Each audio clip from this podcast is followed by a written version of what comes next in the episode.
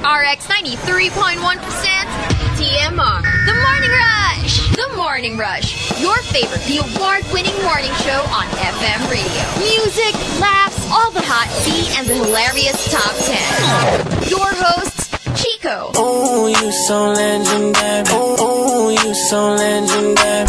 Marky. Yada yada yada yada yada yada yada yada yada yada yada yada yada yada yada. Diesel. I'm a savage. Yeah. Sassy, moody, nasty. Yeah. The Morning Rush. On air and online. TMR. The Morning Rush. From Manila's hottest, Monster RX 93.1. The Morning Rush. On air and online. TMR. The Morning Rush. From Manila's hottest, Monster RX 93.1. TMR Top 10. The Morning Rush Top 10. Monster RX 93.1. And good morning, everyone. Good morning! It's a Friday! Eh, oh my gosh. Yes, it's Yes. the weekend. It looks gloomy though.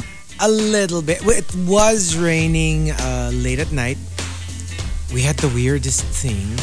So, it started um, raining, right? With matching kulog and kidlat. Na medyo ibang level. Like louder than the usual kulog and kidlat. It felt like it was right above our house. Oh my Ganun yung God. level niya na. Yung dagundong. You know what? I thought I could hear something last night, Yes. but I didn't look out the window, so I had no idea what was going on. Alam mo yung ano, alam mo yung yung pati yung floor may vibration. Oh my gosh. Because of the thunder. So, ang lakas. So, we were like, okay, no, no, no, okay, so it's raining. I wonder how the cats are. I wonder how the dogs are. Hopefully, they don't get too wet. Tapos maya maya, parang, sabi ko kay Baby Will, do you, do you hear, Wussy? And sabi niya, parang oo, no? So I stood up. And when I went out of the room, there she was, outside your room? outside our room, How'd you get in? through the window, which was closed. What?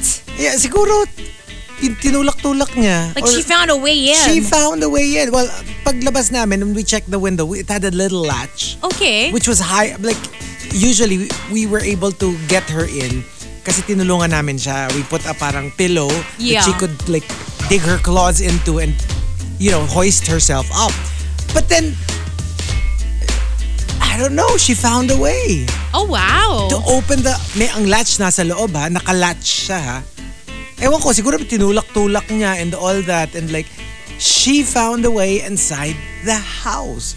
And That's she a spent maybe an hour inside our on my bed she was sleeping she was like She's literally taking over your she's lives. literally taking over our lives ano siya um orphan What's it si Esther? Esther there you go literally Esther That's so creepy. Literally, Paano is niya pa Esther. sina church?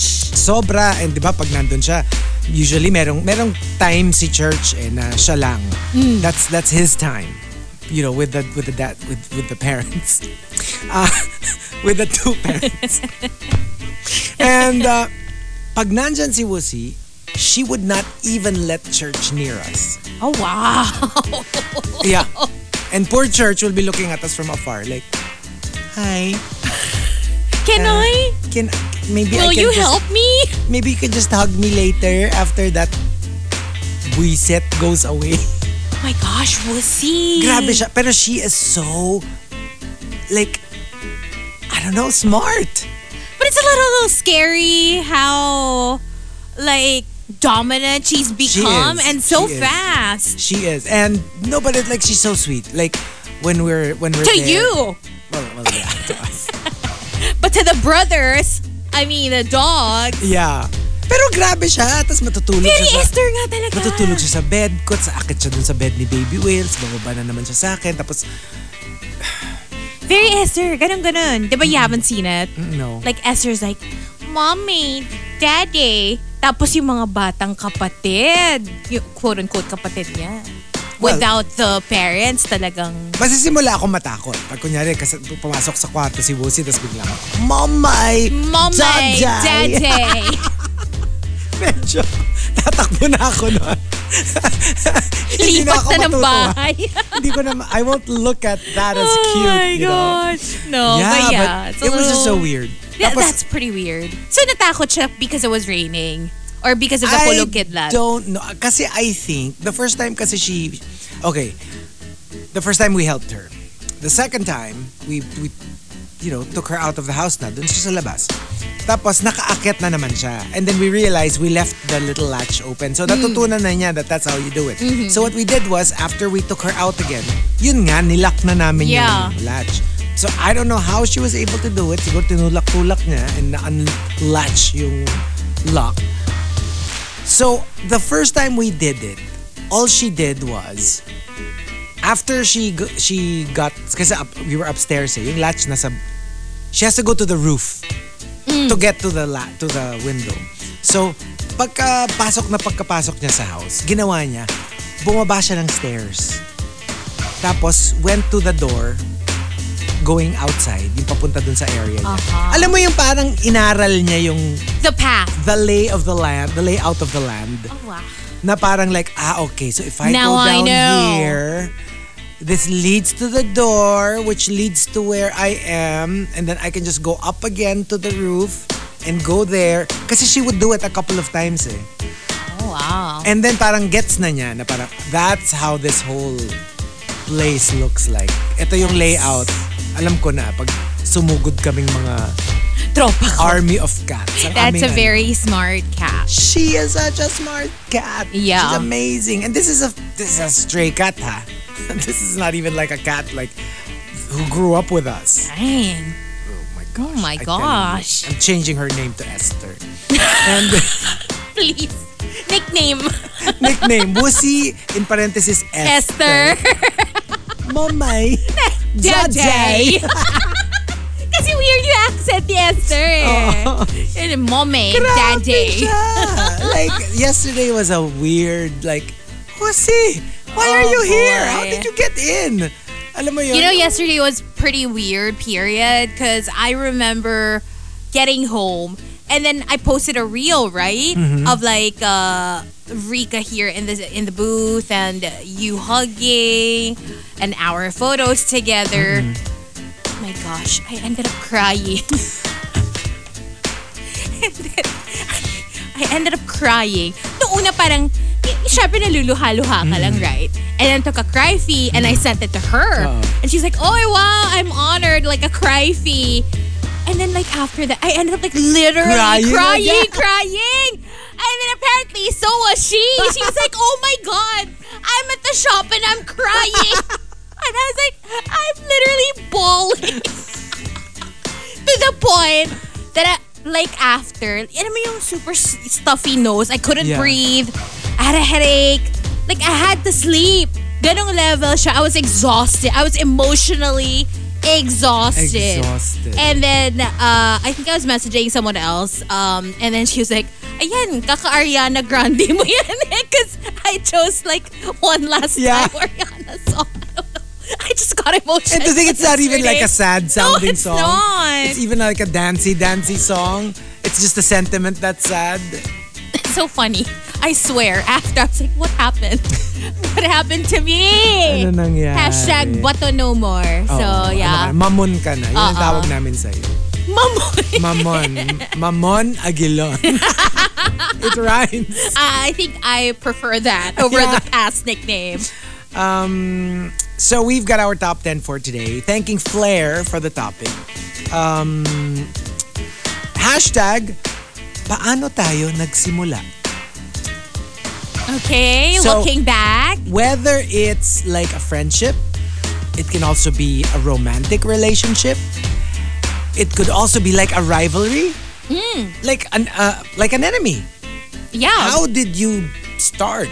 Where did the beef Where come did from? the beef come from? And remember, usually when we talk about ganyan, yung mga, like, like off-air, yung mga conversations natin na, oh, did you know na si this drag queen pala, galit kay ganito? And we're always thinking, I wonder why. Yeah. And it must start must have started from somewhere. So, yeah, paano tayo nagsimula? And even uh bi- successful businesses.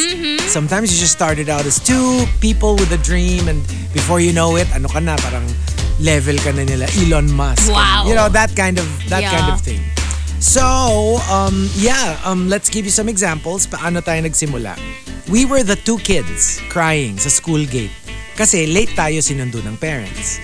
And because we kind of like took comfort in each other's company, yun, that's how we became besties. Aw, you needed each other to You need- survive that That's what I mean, because- because you weren't friends or you weren't classmates. You didn't even know each other. And if not for that little accident, Yeah.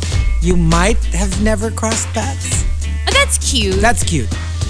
And um, paano tayo nagsimula? Umutang tayo both sa bangko para makastart ng small business. Ngayon, moguls na tayo.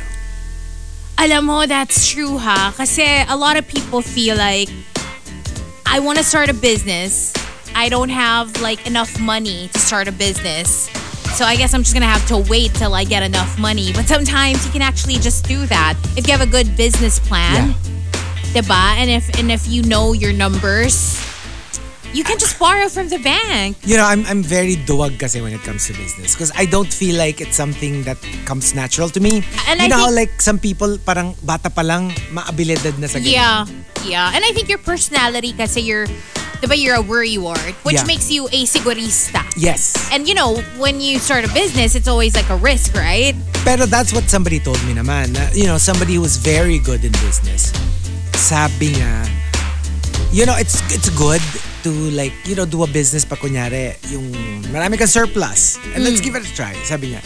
But there's also something to be said about putting everything on the line. Because that way, you will do everything in your power to succeed.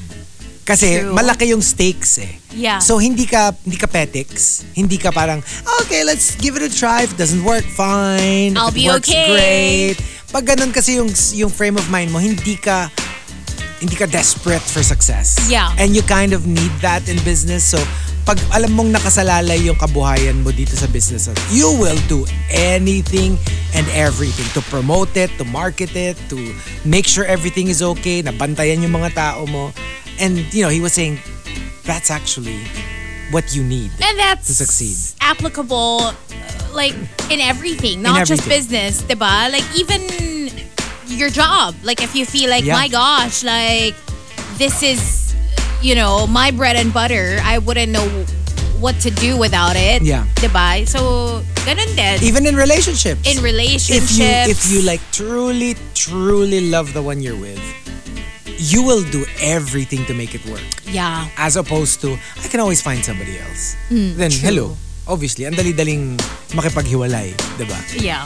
and um, another example paano tayo nagsimula ikaw yung bully na ni kakaasar ako naman yung pretty girl na ni aasar mo ayun ni in love na natin each other Ah, nitapos na natin to, please.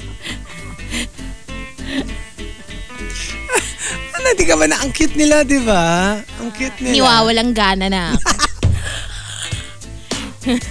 Nisasapak kita, gusto mo. Reset. I Diba? can't. I gusto ko can't. yung, ayun, nilove na natin each other. Sounds like something you would say. I know, right? ba, sino ba nag-come up with the examples?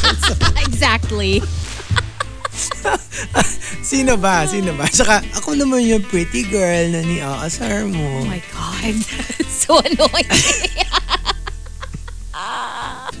Um, paano tayo nagsimula? Magkaaway na mortal ang mga pamilya natin. Pero one night, nakita kita sa balkonahe na naka-two-piece bikini lang. Romeo! Oh, Romeo! Hindi, yung version nito. Romeo, Romeo, wherefore art thou? Oh, Romeo. Shakespeare is shaking. Turning in his grave. Turning in his grave. Turning in his grave. Stop him! oh my gosh. Uh, yeah, Can you imagine? Nasa, na-cast ka sa play, tapos ganun Oo, no? yung Tas ano ako mo, yung ano, yung parang- delivery mo. You know, let's editorialize. oh my God.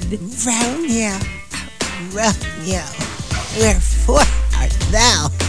Oh, Romeo. Shakespeare 2022. no. Ner. Ner. Na, naor, naor. Na. Akala ko dati yung nar. Akala ko dati parang, ano yun, parang sana or? Kasi, around the time na nauna na yung naol. oo. Diba, diba? Yeah, yeah, There was a time para na nauso na, instead of saying sana all, you just say naol. Medyo diba? sumabay. Parang N-A-O-L. Nag-abot. Tapos around that time, nauso naman sa States na yung Nar. sabi ko, naor? Sana or? Nope. And uh, one last, uh, paano tayo nagsimula? Hinila ko yung pigtail mo. Sinira mo naman yung pencil case ko. Ayun, 20 years na tayong arch enemies. Oh, oh, okay. Oh. I thought it was gonna go somewhere like, again. like, it started out petty, pero obviously as you got older, parang palaki ng palaki yung beef nyo sa isa't isa. Hindi na develop into something Yeah. cutesy or no, not whatever. cutesy, not at all. Okay. So it started, alam mo yung mala, mala, yung lifelong rivals slash si ano yung sino yung kalaban ni ano lagi ni Sherlock Holmes I don't know. si yung nemesis niya yung nemesis ni Sherlock Holmes yung that, that one name Let's see if they can remember. If Ma- anybody will text us. Me- metacore metaphor um, Nemeconstrasso Metacore. Wait, wait, ito. Sherlock. it's killing me. right. Nemesis.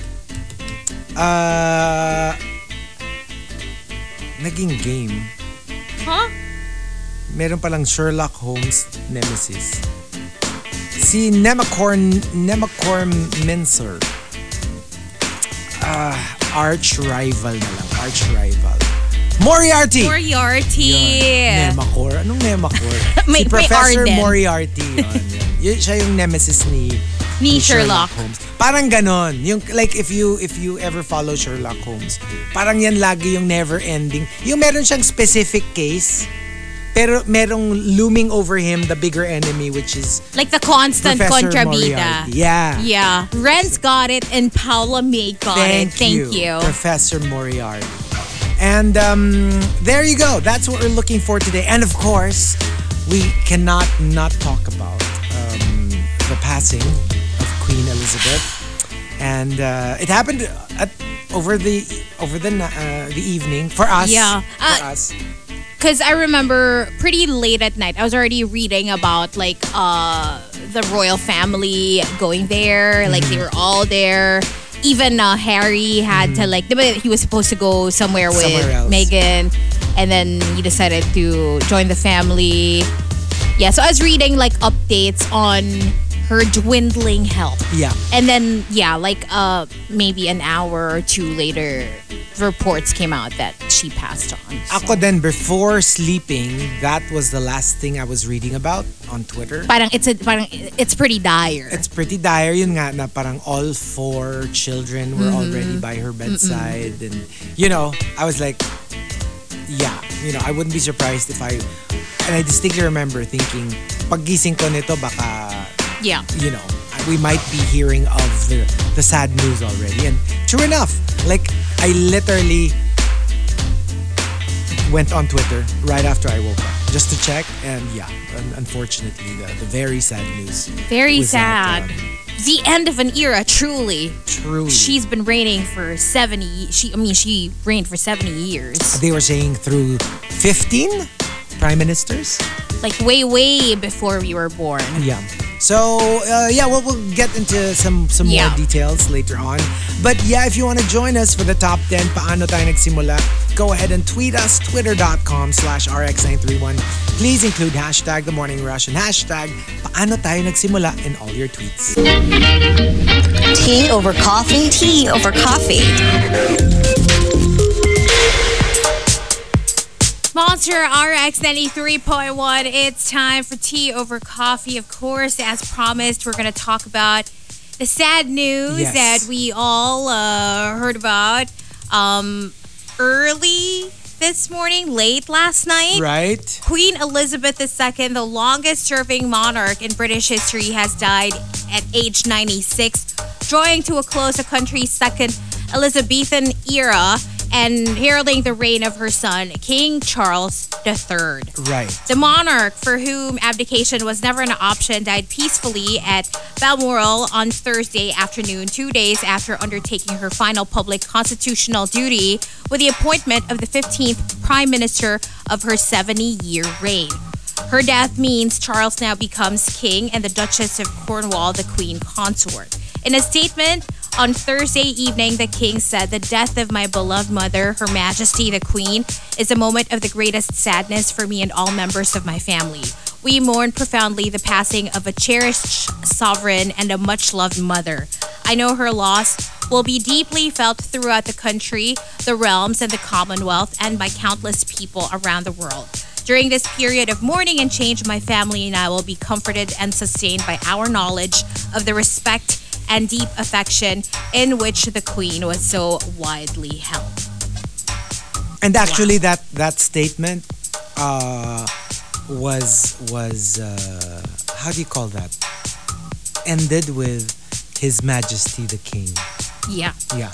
So we are now entering the new Caroline era, apparently, Oh, what does that mean? uh, with Charles being the king, because the Elizabethan era is now over, right? Okay, okay. So I, I it's not. infinitely It's not the Charlesian era that we're entering. It's called the Caroline era. Why Caroline?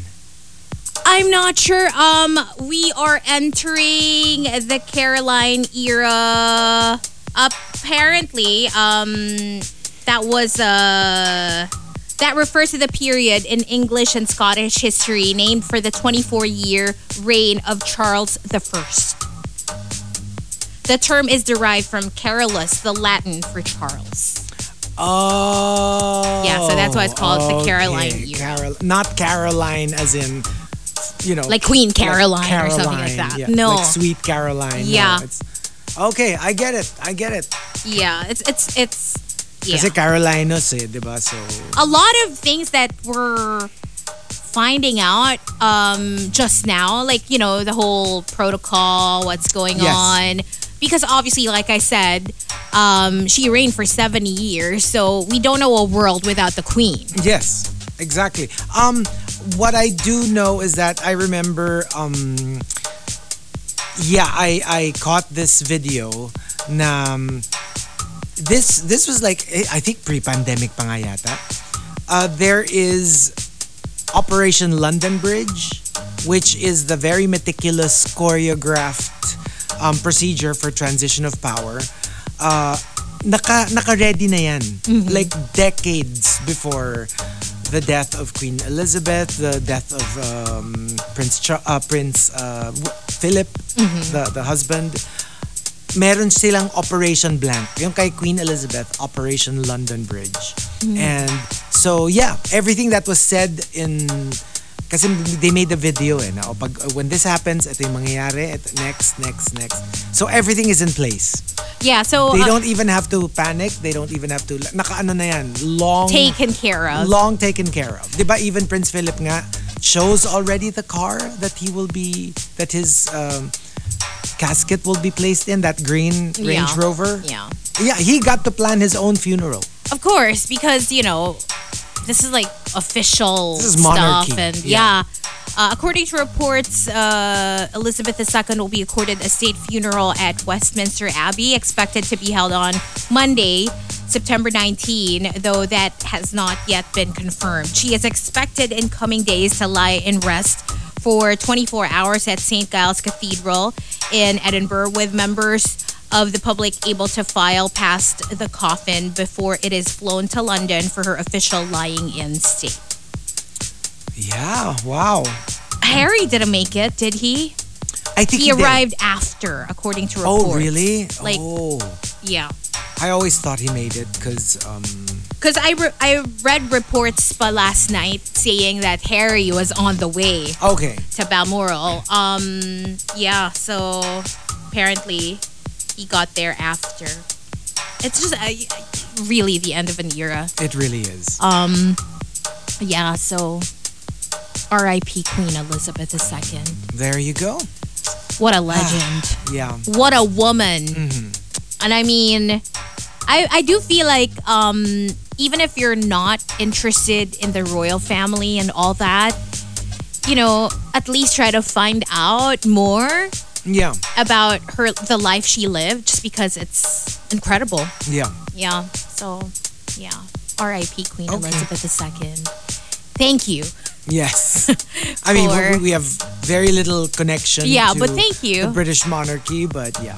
Yeah, so there you go. That is uh, the main tea of the day, obviously. Um, and I'm sure we will be finding out more details Yes. in the coming days. Definitely. Uh, maybe even in the coming weeks. So just stay tuned. We'll try to keep you posted. Um, but that's it. That's all the tea for you today. Maybe we'll come up with more here on The Monster. TMR Top 10. The Morning Rush Top 10.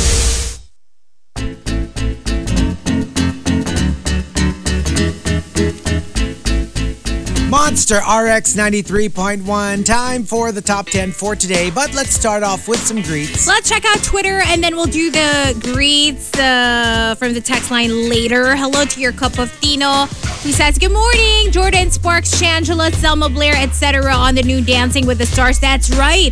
The first Wow. drag race girl joining uh, Dancing with the Stars is Shangela. So, my congratulations to her. Um, uh, and a lot of uh, other names, of course, as always. Hello to Juice Blank. Good morning to Anne and Jon Snow White Wolf as well. TGIF. Hello to Ken and Archer. Uno says, Good morning, Rushers. Greetings from Georgia in Eastern Europe. Okay, it's John here, 139 as I type this. This was like about an hour or so ago. Not Georgia, Atlanta, Georgia, but No. Georgia, Eastern Europe, Georgia. Yes, uh, the country. The country. Yeah, hello to uh, engineer uh, Odge, and uh, that's it for greets. All right, let's just jump into the top 10 for today. Courtesy of Flair. Thank you, Flair.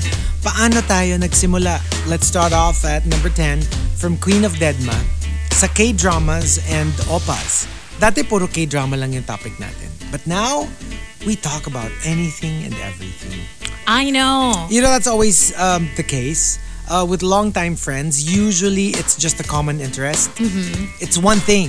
And then, but because of that entry level common interest of yours, you start hanging out, you start talking about other things outside of your common interest. Before you know it, you're the best of friends. You know what I also noticed because of uh, the kasikatan of the opas and uh, the K drama actors. Now, even Filipinos that I normally wouldn't think people would call like crush ng bayan um, are now being called crush ng bayan types. Just because, like, kunyari, they're chinito. You know Right, what I right, mean? like right, the right. non-traditional. Because I used to think like Filipinos would often find like tall, dark, and handsome um, the peg, right? That's like or the, mestizos. or mestizos. Yeah. But now, because nga, um, I feel like our tastes are evolving. Even those that used to be, you know, just normal people you see, yeah. uh, are now being like, as in height. Well, maybe taste nyo are evolving. What do you mean? I've always been on this boat. I, I didn't need K dramas and K pop to like. I don't know. I mean, I mean, this has always been on my menu. Let me just put it that way. okay. It's not always been the main dish, but it's always been on the menu. Uh, you know what? Uh, I've been attracted to chinitos in the past. Yeah. But they're always moreno. It's always a combination of chinito More moreno. of the moreno chinito. it's never Oo, like gets, the gets. traditional chinito. Usually kasi we associate chinitos with very pale complexion, Yeah. Mm-hmm. very fair. Yeah, and um, But I think that combination is very attractive. If they have like yeah. medyo chinito eyes pero like very dark features everywhere else. You know, can I just since I got into the word fair, there's there's this just big argument online about the word fair. Okay. All because of Rings of Power. You know the, the the Lord of the Rings yeah. uh, prequel TV show. Um, because there's a lot of hubbub about like why there's a lot of diversity, and usually diversity is you know very much welcome, but for some reason when it comes to you know Middle Earth, parang there's a lot of pushback. You know, because you have black elves and black uh, Harfoots. And the the main argument is that there is a lore, you know, which is like in the books of, of Tolkien, parang they are described a certain way. And there was never a description of black elves, for example. Uh, of course, on the other side of, of the argument, people are calling people racists na parang, what's your problem? It's just a book. I mean, if we start just putting out black elves, then, you know, you wouldn't have a problem. And then the other side would be like, okay, so if you say that, then you should have no problem if we put like a white person in Wakanda, for example. But I'm pretty sure if that happened, we will never hear the end of it. Oh. If it doesn't matter, then would you agree to like white people being members of Wakanda? And then there, and then the argument is like, no, but Wakanda is like, although it is fictitious, you know, it's it's set in like Africa, so you can't change that. Here, on the other hand, there are no such things as as elves, so they can be whatever color you want to be. Oh my gosh, like it just goes on and on, right? Now, it I, I mentioned this because a lot of the people who don't like diversity in when it comes to the world of Lord of the Rings is the description of the elves. And then the the word in question is they are described as being fair. Now there are people who are saying fair can mean beautiful. Oh. It doesn't mean white. But then there are people who are arguing that no, in this context, fair means fair skinned Right. as opposed to fair because fair can mean maputi, but it can also mean beautiful. Ooh, that's interesting. Very interesting. And I was like, wow. And I'm like, now I'm like, I want to see the actual like words used to describe the elves. So that did did Tolkien say fair, Fair-skinned skinned or fair? Because if he said fair, then yeah, there could be a bit of an argument. Kind of there. open to interpretation. It's open to interpretation. And why do you assume that fair, if it means beautiful, why do you assume that there that means white? Mm. So there you go. So, well, you might want to check it out. I mean, like, my gosh, it's like raging on Twitter. Just type in search words, and I'm pretty sure those threads will be available to you. I'll ask my friend because I have a friend who's read like all the books. Please do. Please do. And ask him or her. I'll Or ask they. Marge, my friend, Oh, my bestie. there, Marge. Okay, so ask Marge and then ask her what her opinion is. I Like, will. Is she okay with that kind of diversity in in media if it's very specific to a a piece of work, a work of fiction? okay. This is interesting. Very interesting, right? You know, I, I've never read Tolkien and haven't seen. Not particularly that interested in the movies either. yeah. So, ano ko dito? Switzerland. Kasi the the movies, you know, they were all white. So in the TV show, that's their argument eh, na parang, you know, bakit nung ano naman, they kind of like stuck to like what was generally believed. Because remember, that's very different from, let's say, the case of Harry Potter, Hermione. Hermione was never described as white. Kaya when when there was this a bit of a furor when um remember the stage what's the what's the the stage What do you mean the, The book? stage? Harry, after Harry Potter, the one that became a play. Well, I don't know. Anyway, the the And not a big Harry Potter fan when when either. the when the, when the play came out, they cast a black actress to play Hermione, and there was like, why is Hermione black? You know, like in the movie she's white, and then they're like, look, if you read the book, Is it the cursed is- child? The cursed child. Okay. She is never described as Caucasian. Parang ano na lang yun. We just assumed. So if if Emma Watson played her in one iteration of uh, Harry Potter, who is to say that we can't cast a black actress? Ah, that's a fair argument. See that because there was no description Yeah. in any of J.K. Rowling's books, Mm-hmm. right? So this on the other hand, sinasabi nila, merong description eh. So bakit natin papalitan kung Right. merong description? So it's up to you where you stand on the issue. Number nine, coming from Archa Aguilar, paano tayo nagsimula? Seatmate kita. Tinusok mo kamay ko. Tinusok kong puso mo. Not literally. Not literally. It means It nagkainlaban means sila. na in love siya. I don't think I could ever develop feelings for someone who attacked me It- physically Yep. in the past. Like even if let's say uh, you know, you hadn't seen each other for years and years. Alam mo yun, it happened maybe when you were little pa. And then you met each other as adults. I still wouldn't. Oh, I mean, you know, if it happened when like, hello, kinder, grade one, that's a long time ago. I would. I'm not interested in you, Anthony. No. it's the guy that kind of punched me in first oh grade. my God. Hindi, pero like, at that, at that age, naman. Naman, you, you probably were like, didn't even know what you were doing at the time. What do you mean? No, I mean like, why could you, how could you take it against like a, a grade one kid? Hello. Hindi, I mean, guess. I mean, unless they prove to be like really abusive. oh, I just kind of assumed that, that he grew up to be an a-hole. Ka- I kind of get it kung kunyari, medyo grade school, late grade school, high school, college. Of course. Pero like, kunyari, kinder kayo nagsapakan. Parang, if you see each other as adults. First grade. I, I would say that's a fresh start. no, Talaga? not not with that guy. And then, don't think of that guy. In general, really? In general, I mean, uh, Kasi we can I can be friendly, but like it's never gonna go past that. Even at like kinder level? Yeah. What can I say? I can hold a grudge. Wow! Yeah. In kinder? Uh-huh.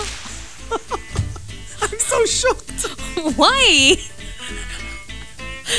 Grabe yung grudge, ha? No, oh, I mean, uh, because it's not just like tinukso mo ko or pinaiyak mo ko. We're grade I don't care. I don't care. You assaulted me in first grade. Assault! Parang nawindang siya doon. ano? Walang grade Nawindang 1, grade talaga 1 ako. dito. Ah, nawindang Hmm, talaga Sinapak mo ako ng grade 1, papasapa kita kay Manny Pacquiao ngayon.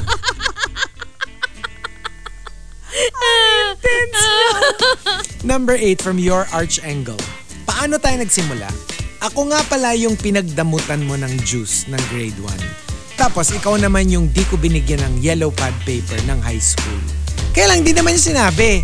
Like, did you end up arch enemies or best friends? Oo, oh, nga no? Pero binigay lang niya how they started, but how did you end up Yeah. as? Hmm, weird. Number seven from Camilo. We were two single people at a bar, trying to drink our way through relationships that just ended. Pleasantries were exchanged, bits of info, stories, and eventually contact numbers. Oh, well, madami namang ganyan. But the thing is, I feel like um, when it starts off that way, a lot of uh, the outcome is usually short term. Yeah. Like you know, you you're just there for each other while you need each other, and then you know when you once you start healing for real, you actually kind of want to forget about everything, including the immediate, parang the band aid that you, you know, you put on that wound Ang when it was lang- still fresh. Ang gusto ko lang dito, dalawa silang nursing a broken heart. Yeah, it's Kasi fair. Pag, pag isa lang, the danger, dalawa yung danger eh. One, parang predator yung biglang swoop in because you're brokenhearted and then here you are taking Mm. At- advantage yeah, of it na during your time of weakness. during your time of weakness. Pero pwede ring ang medyo predator, yung the one who's nursing a broken heart because you kind of like make the other person believe that you're in love with them when in fact, you're just looking for a replacement. Yeah. Temporary Like rebound. joy. 'di ba? Yung mag yung magawa kang rebound ng tao na you know, grieving the loss Yeah. of one relationship and getting under somebody else. diba? to get over At least fair the ex. tong scenario Ito na fair to. eh, kasi pareho kayong in the same situation. So you can't really accuse each other of using each other. True. Yeah. Number six coming from Not Isidro. Uh, nabanggit lang, nagbanggit lang ako na gusto ko ng kape. Aba, may pa-tier-tier na tayo ngayon. TRMR! Nangyari. TRMR na tayo. Dati wala namang mga tier-tier, di ba? Ano eh, we love it when you express your love for us. That mo akong ma-tier-tier. Sabi ng mga hindi pa nag... hindi pala pang tier, no? Huwag niyo akong ma-tier-tier. Grabe, palibasa. Wala pa ako na Gcash eh. Wala akong tier. Wala akong karapatan sa show Okay na lang to. naman. Malayo pa yung ano, end of the year. So, may time pa. Yeah. Number five from Juice Blank. True story, 2018. We were both rushers. You commented on my post. I replied. Then you looked for me on Facebook. We chatted there. We loved talking to each other. We were the ones we needed at the time. La? La? Dapat may ano yan ha? Ano? Dapat may charge yan pag nagka-igihang kayo because of the show. Dapat may ano yan, merong... TRMR Ano ba yan? Hindi, membership. ano ba tawag natin dyan? Um, relationship fee. ah, meron din, ano, mas mura ng konti, hook-up fee. Ay, okay. Kung nagka-hook-upan kayo because nagkakilala Matchmaking kayo fee. Matchmaking fee. Oh, MMF. My favorite. Matchmaking fee. My favorite. Hindi, kasi parang feeling ko, pag matchmaking fee, deserve, deserve mo. Kasi 'di ba you did the work. May mood din ako dyan. For MMA. meron. Meron. Oo, oh, minsan M. Dun, dun, dun, dun, dun, next! Next, next. Next, next entry. Number four from the Super guy. Paano tayo nagsimula? Truth or dare nun? I chose dare. And we were left in a room. First kiss natin ang isa't isa. Aww. Parang yung mga ano, yung Pang, mga... pang rom-com. Tsaka yung mga seven minutes in heaven. Yeah. I find that cute. Basta hindi siya, I mean, not saying that I don't like it, pero yung nothing sleazy. Very spin the bottle, romantic random, lang. ganon. Oo. And I find it so kilig, the idea of seven minutes in heaven. Kasi parang, you're in such close proximity to somebody you have a crush Actually, on. even if you don't do anything, Even if you don't do anything, just promise. like being, you know, being there together. Tapos syempre, kunyari, I'm assuming you're both sitting on the floor, di ba? Ah. Kasi naka, naka-lock kayo dun sa closet or something. Tapos alam mo yung medyo nagbabanggaan yung niyo. Hindi ko sorry. Stop! Like you don't even have to say a word. Ba't nyo kami nilock sa loob ng ano? Whatever. Pag ikaw, isasabotage ko yung seven minutes in Sasali ka sa mo. loob. Oh, the third wheel ako inside. Magsa-third wheel ka. Number three from Memski. Paano tayo nagsimula? Mahilig akong magdala ng handcuffs. Blindfold, whip, hammer, at bleach. Tamang-tama. Ang hilig mo din sa true crime stories. Okay. Ah, no thanks. Um, Ah, bye. Leave us out of there. Yeah, please. Hello? Um, 911? I don't want to get involved. No. Number two from Tampupu. Paano tayo nagsimula? You didn't want to make the first move, so you manipulated me into making the first move. Alam mo, this is so common ha. This is a technique of a lot of people who are very good at that. Akala mo it was your idea to do something. You don't realize that somebody manipulated you into doing something. That's how good they are. And you never you never found out. Yeah. Akala mo talaga it was your idea. Yeah, that's how manipulation works. Yes. Mm-hmm. And you know, that's the genius of it. If you actually can manipulate someone without them knowing that you're manipulating them. Uh, which is why you have friends because that's what they're there for. Yeah. They're there to tell you that you know what I think you're being Di manipulated. parang, ba't ka pumayag? Oo. Ba't mo ginawa? Ah, hindi kasi ganito. Eh, kasi sinabi niya sa'yo Yeah. ganito. You know? And, It's- and then you go like, oo nga, no? it's different kasi when you're you're from you're looking at it from the outside. Yeah. So yeah. Because you don't know the characters. You see it more clearly. And the top, paano tayo nagsimula, comes from Emo Fats. Emo Fat says, Kumuha ka sa akin ng insurance. Ayun, tinawag natin itong love at first sign. Yay! Commission! Ang dami kong mga nadidinig na stories na ganyan. ha. uh-huh. Yung, That's how they start. Parang yung quote-unquote first date was actually a presentation. whether insurance A meeting? or basta usually when you're Real selling estate. real estate tas medyo may may itsura yung You, which is usually the case because usually people in case. sales the bar usually, it's true you know, good looking. Ah, Okay. Okay. examples I've seen examples so if you've got entries go ahead and tweet us twitter.com slash rx931 please include hashtag the morning rush and hashtag paano tayo nagsimula in all your tweets TMR Top 10. The Morning Rush Top 10.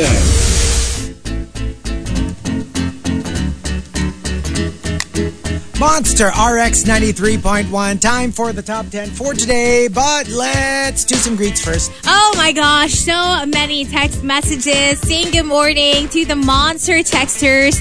Not Isidro, CB says good morning. Juice Blank, hello to Nelson Caparas.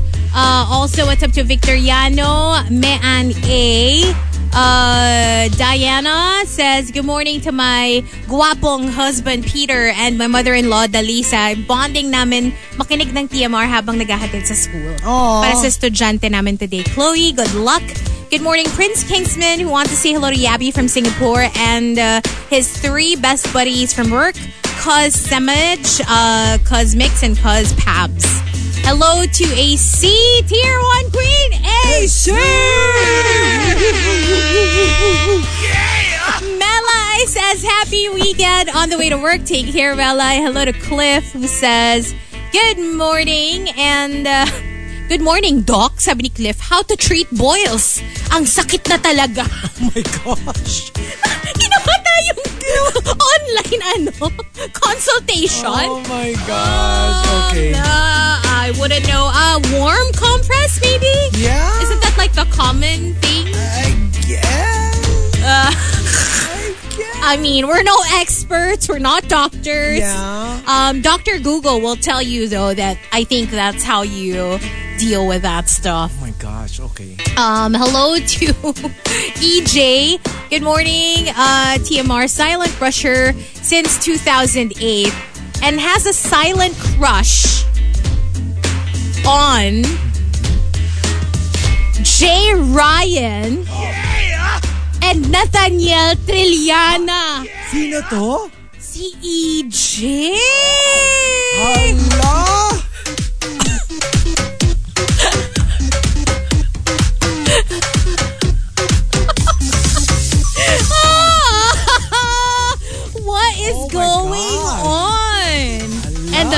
Matchmaking continues. MMF.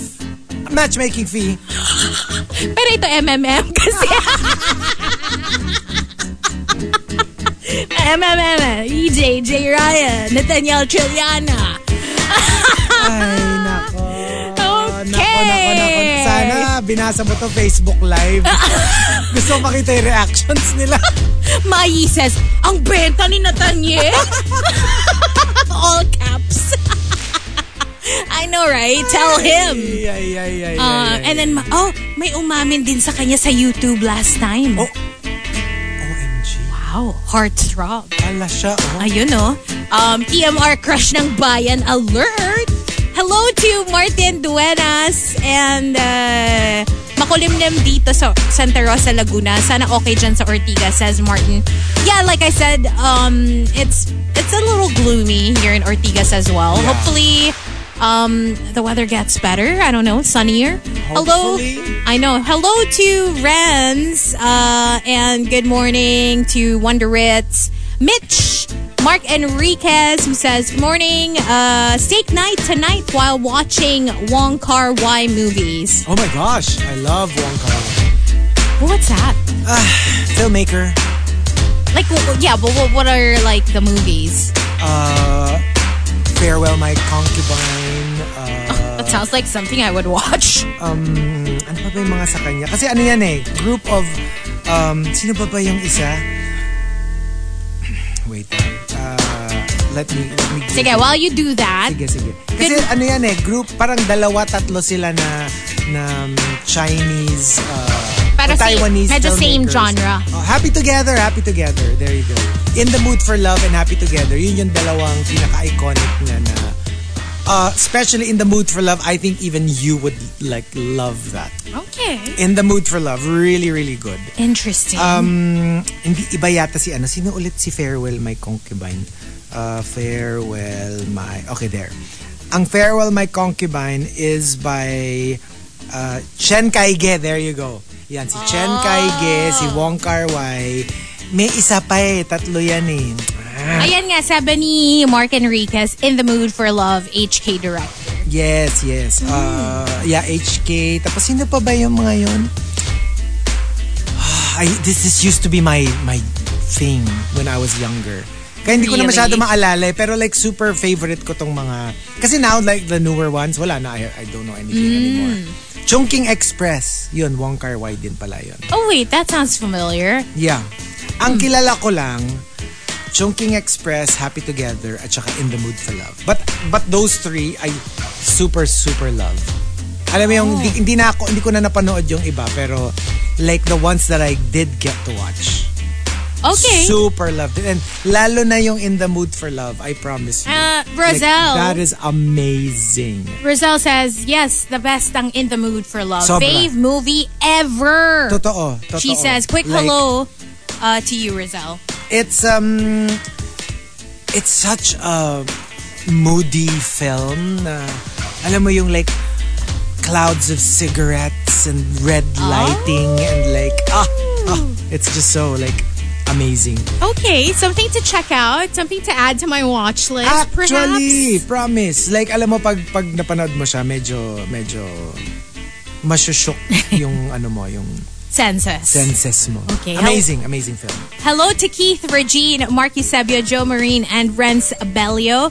Uh, Nathaniel says, Good morning. Kakagising ko lang. Nagising ako kasi may nagtag sa akin sa GC ng Rushers na may nagtext daw sa text line na may crush sa akin. Sino yon? EJ! ayan na Ayan na, MMF! Ah, hello to Paula and Miguel V. Uh, I think Mercury retrograde nagpaiyak sa'yo, Hazel. Good morning. Hindi pa sa ano Friday. Ah today. Yeah, today. Today But, okay, yesterday start. pa ako umiyak eh. So, Today, today kasi ano 9, September 9 to October 1.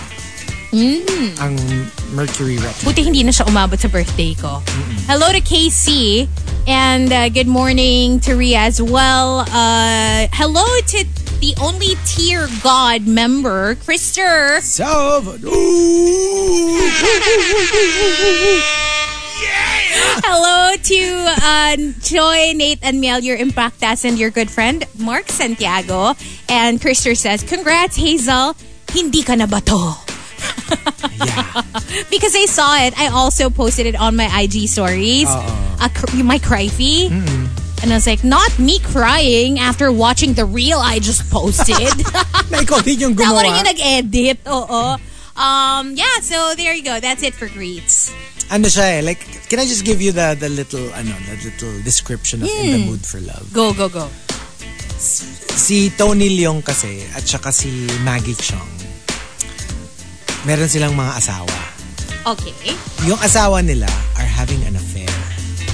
Okay. Not with each other. No, with each other. Yung, kumbaga, yung asawa, yung asawa ni Kunyari, girl at yung asawa ni boy together. sila yung together. Okay. Sila yung parang Oo. nagkakaroon ng affair. So sila yung Sila, sila yung biktima. Oo. Oo. So, and they they met each other knowing that oh, yung asawa natin may affair. And they start falling in love with you. Oh, why does this sound like a Coho book? It sounds like a Colleen Hoover book. It Right? ends with us, Right? if I'm not mistaken. Parang it So- starts off that way. may ganon na parang like sila yung nagka-affair pero tayo yung nagka-in love. Ay! And it's ano ha, it's often listed among the greatest films of all time. Hindi. Of all time. Sorry, it's not It Ends With Us. May ibang I'm getting my Coho books confused because I've been I've been reading a lot of Colleen Hoover.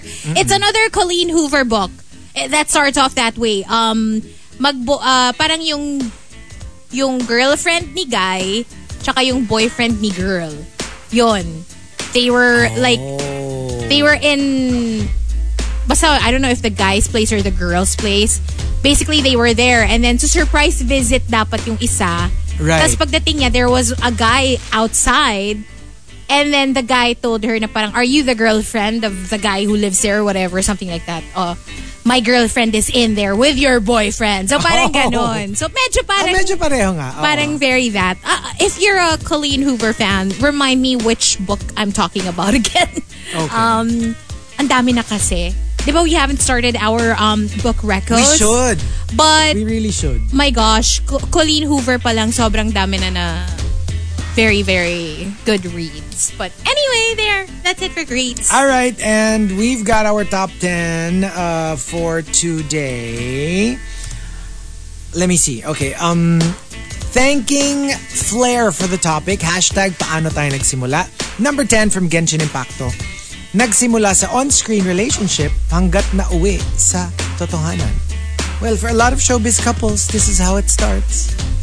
Kasi proximity. Yeah. Diba? I mean, when you're stuck together somewhere, kunyari malayong location, you don't know anyone, diba? Sino pang, ano mo, sino pang And remember, pag ganyan ka kasi, especially Hollywood, when you become famous, your world becomes smaller. Because you can't really like go out and just, you know, meet people because you become very, very suspicious of, of people who say they love you because you're thinking, you love me because I'm famous. Yeah. You love me because I'm in Hollywood or I'm a rock star. Kaya sila-sila din So, yung... mas pinagtitiwalaan mo yung mga tao na ka-level mo na In the same na world. Sikat din naman. So like, you can't be, you know, you can't love me because I'm a star because you're a star too. So, ang nangyayari, sila-sila talaga yung, yung, you know, who develop feelings for each Nagkakadevelopan. other. Oo, Oo. totoo. Number nine for Memski. Paano tayo nagsimula? Nag-try lang ako mag-send ng entry about EDSA noon. Eh, nabasa. O yun, naging regular sender na ako ng entries sa TMR. And oh my gosh, like Memski has been like sending us entries from like way, way back. You know, so Wow. yeah, like um, I wouldn't even know how many years that she's been sending us stuff. That's amazing Yeah. though. We really appreciate it. Sobrang long, kumaga ano, long-term relationship. Long-term relationship. Oo. Number 8 from Emo Fats. Paano tayo nagsimula? Ikaw yung nag-try sa akin mag-scam sa text. Eh pinatulang ko, nag-reply naman ako. Tapos, because of that little exchange of ours, hinanap mo yung profile ko sa social media. Doon mo na ako kinulit. Eh pareho tayong marupok. Imaginein mo, fu- pwedeng ano yan eh. What do you call it? What do you call that? Um, like Wattpad? Yung mga, I fell in love with a scammer. What in the Di ba? Actually, parang ano, I gangster fell in love with a gangster. Ito pero I fell in love with a with a scammer. scammer. Yung nagte-text scam sa'yo, Diyos ko. oh my gosh, can I just, can I just share with you? May pangalan na yung mga scam. Meron na nga. Kasi nga, di ba they're saying it comes from a certain Look, money Chico or banking app. Garcia. Hi. Halika kung wala kang pera, magrehistro, ah, magrehistro at may 600 pesos cash tas may link. Wait, Chico Garcia? Chico Garcia. Not even your real name? Not even my real name. And like it's a number that's not saved. It's random. Yeah. That's wild. It's wild. I wonder where they got your number from. Right? I mean like this is crazy. May pangalan ko na yung mga scammers. My gosh. Yeah. Yeah, th- I think uh, they're investigating Oh, please. Already? Please, because this is not funny. This is not even. uh, yeah because it's alarmingly um increasing Kasi ano na the eh. the number of of uh, scammers Parang nasa hacking levels na siya. Kung Yeah. alam na niya yung pangalan nung... Kasi gets ko pa yung get some random numbers, you know, cast the wide net. Tingnan natin kung masascam natin sila. No. Pero yung ito, like specific to you, it Yeah. has your name? way scarier It's so scary. Please, look into this. Number seven, coming from Arch Aguilar. Paano tayo nagsimula? Nung may nauntog sa jeep, sabay tayong nat- natawa.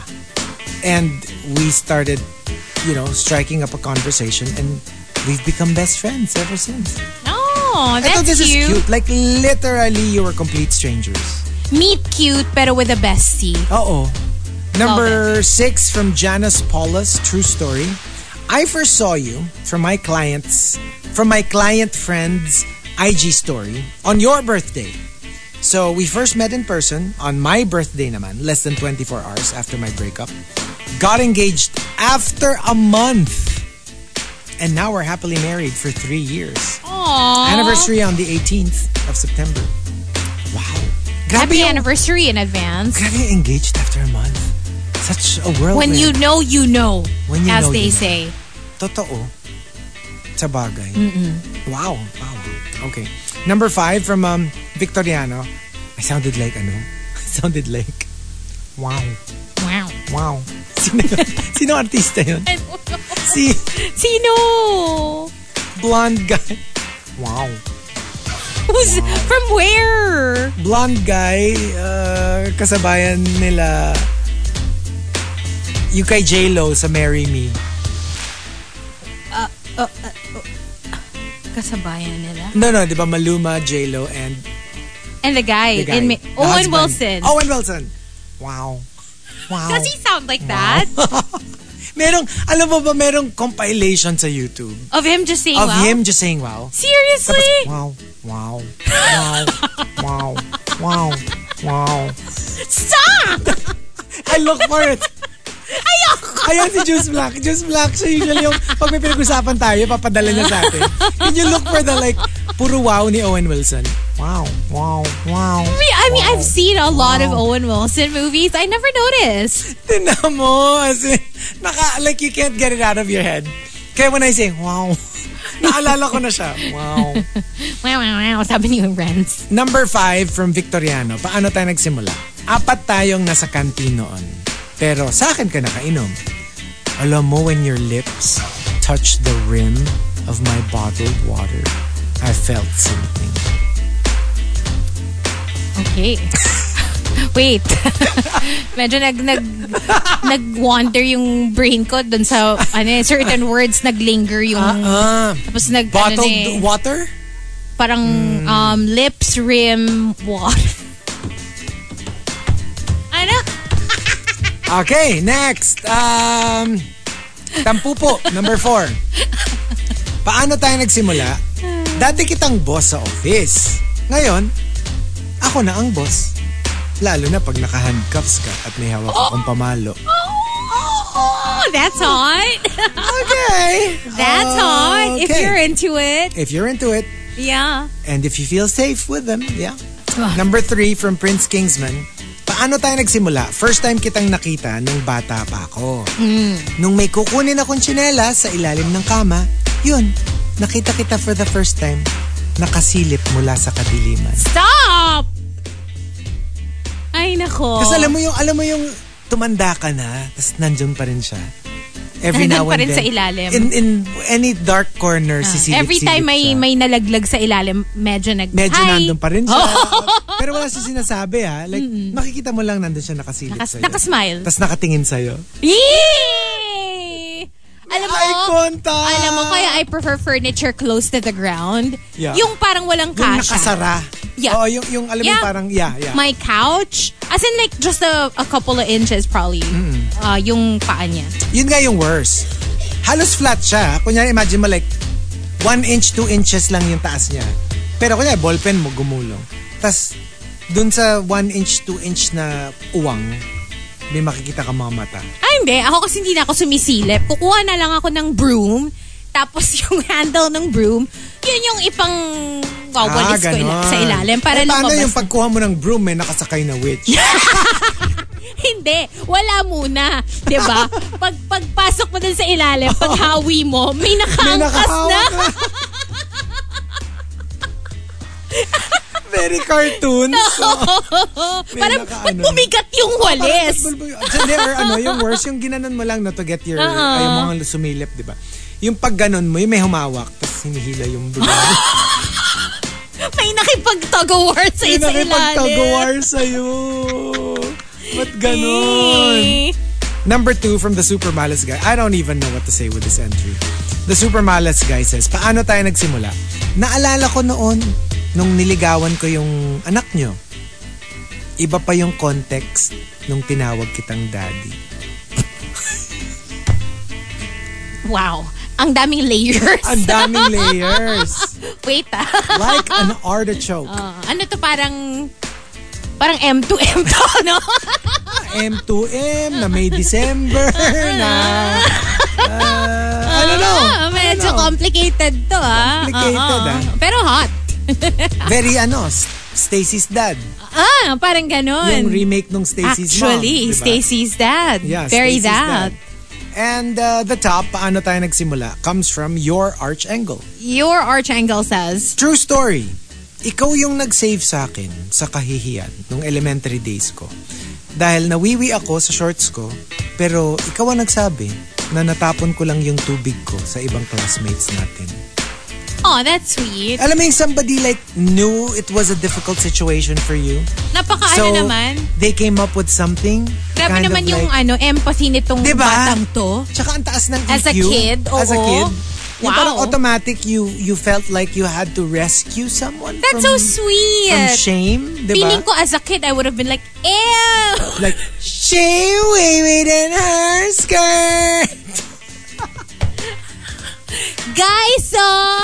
Guys, uh, take a picture of her. But you know what? I'm so thankful that you know nothing embarrassing like that happened Yeah. to me as a kid because honestly, you remember those people. Oh, for sure. Those people who For sure. experienced something like that. Parang wala, hindi mo na makakalimutan talaga. Which ones? I know, right? So sad. Okay. Parang literal na scarred for life kapag nagkaroon ka ng ganyang experience. Medj. Uh, but there you go. Um, we've got uh, two more batches of the top 10. Paano tayo nagsimula? Uh, but when we come back, we will be on Facebook Live. And we're also going to give you TMR watch list before we go live. So wait up for that. Don't forget, if you want to request for anything or if you want a shout out, you can always text us. We're on Viber and Telegram 0961 1367931. We're also on Twitter at RX931, at Hazel Hottie, at Chico Garcia, only here on The Monster. TMR Watch List. Monster RX 93.1. Time for TMR watch list. What are we recommending this weekend? Uh, I have a few shows Okay. that I've started watching. You want to start? Okay, so I kind of like gave a little bit of a hint uh, during the the past week. Um, I finally checked out Succession. Uh, so many people have uh, suggested that we watch it, and um, It's been popular for a while. it's been very now. popular. Uh, actually, in the upcoming Emmys, di ba sa Monday na ata yung Emmy Awards, di ba? Hmm. Uh, it's it has the most nominations of any show. So medyo ganon siyang level, very Di ba ang daming ganyan? Kind Yung of mga like Ted Lasso. very Ted Lasso, very uh, Fleabag, very uh, Hacks. Yung hindi siya ganun ka-popular dito sa Philippines pero um, in the US, apparently they're, you know, huge.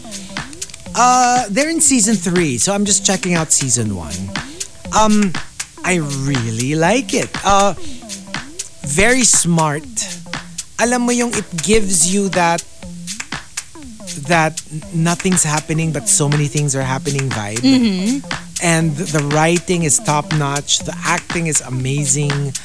Um, But I will say that it's not for everyone.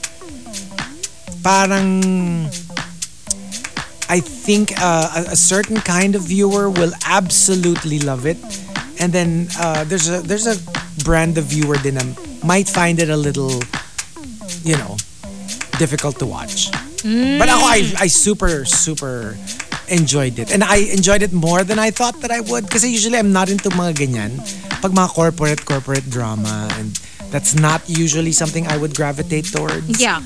Uh, but yeah, I just gave it a try and I, I super love it. And I think I'll, I think I will be watching a bit of it. Marami-rami pa. Marami-rami pang episodes. I, um, three seasons. yeah, exactly. Oo. So medyo, yeah, but I'm really liking it. And I love the ensemble acting. It's like, they're amazing. It's like, pagalingan sila umarte. I'm super curious because Yeah. I've you know I've been seeing it uh, every time I I go to my HBO Go. Yeah. Um, but I haven't started. But now that you know, but now that you kind of told me how amazing it is, It is so good. It is really so good. Uh, It's very I- smart. I want to get into it. Yeah. Hindi siya yung ano ha, hindi siya yung like, haha, yay, this is like Yeah, yeah, so yeah. much fun. Pero like, alam mo yung medyo mamamangha ka dun sa at how well the writing is, how great the actors are. Um, yeah, like, alam mo yung on paper, I shouldn't like it. but But I do. like it. Yeah, it's very interesting for me. Okay. Uh, is that yours?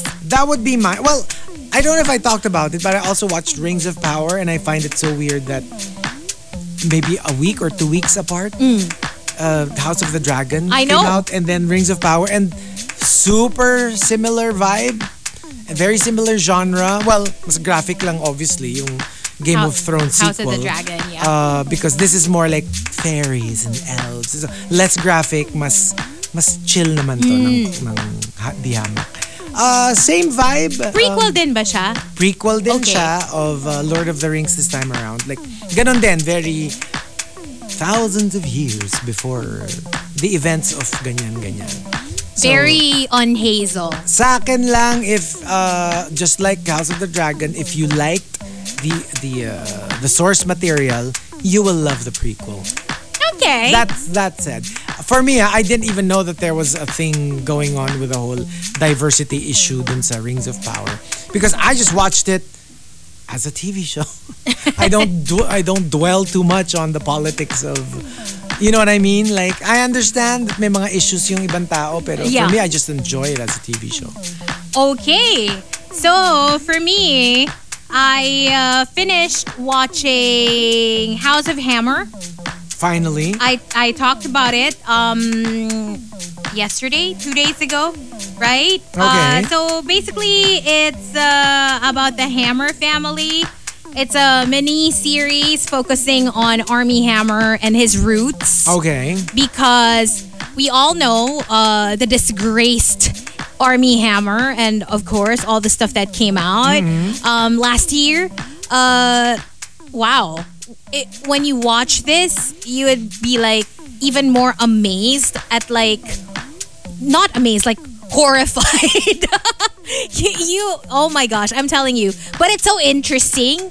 It's one of those series na parang you're both appalled and curious At the same time. Yeah. Yeah. yeah So uh, definitely a must watch for me um because I feel like hindi siya boring at all. Okay. So uh, trust me, you will finish all three episodes um, in no time. Uh, and another show that I will recommend is something that was recommended to me by our very own Mean. Oh, So okay. I, di ba, medyo ano, um, I didn't even know this show existed, but man told me about it, so I decided to check it out. And I'm liking it so far. I don't know if you've seen it, Partner Track. Oh yeah, because remember we did for we did for um, Morning Crush, Ah, oh yeah, yeah, yeah. and I told you that he was coming out in partner track. Yes. So have you been watching it? I have not. Okay, check it out. Um, I like it so far. It's a legal uh, drama, I guess. Okay. But it's not heavy drama. It's one of those parang very modern, very um because it's about um this lawyer, this Asian lawyer Okay. uh, in New York City and basically the road to making partner, you know? Okay, okay. And uh, very suits. Very... very suits Yeah. Mm-hmm. with a female lead. Um, I'm liking it so far. Okay. And you know me, I like mga modern setting, very like um competitive business world, whatever, mga Yeah. ganon. So very that. Um and yeah, a lot of eye candy for this one. Nolan That- Funk. Yeah. there you go. Yan din yung ano ni Mayan sa akin eh. Yan din yung message niya sa akin eh when she told me to watch it eh. Um, but yeah, Okay. partner track, uh, you can check that out if you want something a little lighter than House of Hammer kasi yun, very dark. Alam mo yun? Yeah. Literally the first few seconds of, of uh, House of Hammer, yung ano agad, yung voice, rec- yung audio recording ni Army Hammer Okay. of like a message he left uh, one of his women. Yung parang, um, yeah, in my in my bag of goodies, there are like whatever ropes. May, may tawag din sa ropes eh. The, the Japanese ropes. Yeah, yeah, yeah. Yeah, yeah. And then he goes, and I would like to, to, to use the ropes on you and like do whatever I want with every hole in your body. Oh my God. Ganon, like ang wild. I'm telling you, wild. But check that out. And last series for me, which I just started last night. So I've only seen the first episode. Tell Me Lies. Oh, okay. But you know, a lot of people are talking about that show. It's uh basically about a toxic relationship, like uh, a girl that's obsessed with a guy. And you know me, I love this Okay. genre. Mga basta may obsession, I'm like sold. G. Nakatawa yung description niya though when you go to IMDb. It's very short. Tell Me Lies. The story of a young woman's obsession with a man who is good at being charming. okay. it sounds so uh, parang basic. Pero parang ano naman siya. Parang slow burn siya, I think. Very that. So, Pag si Hazel kasi nanonood ng mga TV shows, movies about obsession, ano lang siya kasi parang, come on, kindred spirit! okay, so Tell Me Lies, uh, there's a review uh, that calls it um, Tell Me Lies, an extremely horny series at slow burn. oh! bolstered uh, bolstered by Grace Van Patten's performance. Oh, Yeah, so okay. and I, I actually saw this on Dumois. Basically, uh, parang in-advertise nila tong show na to, and they were like, "Oh, look, th- there's this new show." So I, I got curious, and I decided to watch it, and I realized, oh, like you said, kindred spirit, very me. Um, yeah, and one last, this one I haven't watched. I've only seen clips uh, from TikTok, but I will watch it maybe later when I get home. Okay. I'm sure you've seen it na rin, Fall, the movie. Fall? Yeah, Fall. Sa TikTok ko siya. Oh, yes. Yeah, because I've seen it on um, TikTok. It was actually shown in theaters. I don't know if it's still being shown, but last week it was still in theaters. It looks so thrilling. Ay, Pero parang to the point Hazel, of ano, You know my fear of heights. I know. I'm not watching. it. Please. No. Pa- baka it might help you. This will be torture. I might wee wee in my seat. You know, if you I watch actually this. might. You might. I Kasi can't. I yung can't. mga nakikita ko on TikTok, yung Lahat mga reaction videos. No, no, no, no, no, no, no. I am excited for it. I Nope. will be watching it when I get home. So, Pass! there you go. Mag House of Hammer ka na lang. Baka yun Or pa. Tell Me Lies. Gets, Oo. oo. There. That's Our uh, partner track. Partner track. I, I'm pretty sure I don't even need to convince you to watch that one. so there, that's TMR watch list for you guys on the morning. The Morning Rush. On air and online. TMR. The Morning Rush. From Manila's hottest monster, RX 93.1. TMR Top 10. The Morning Rush Top 10.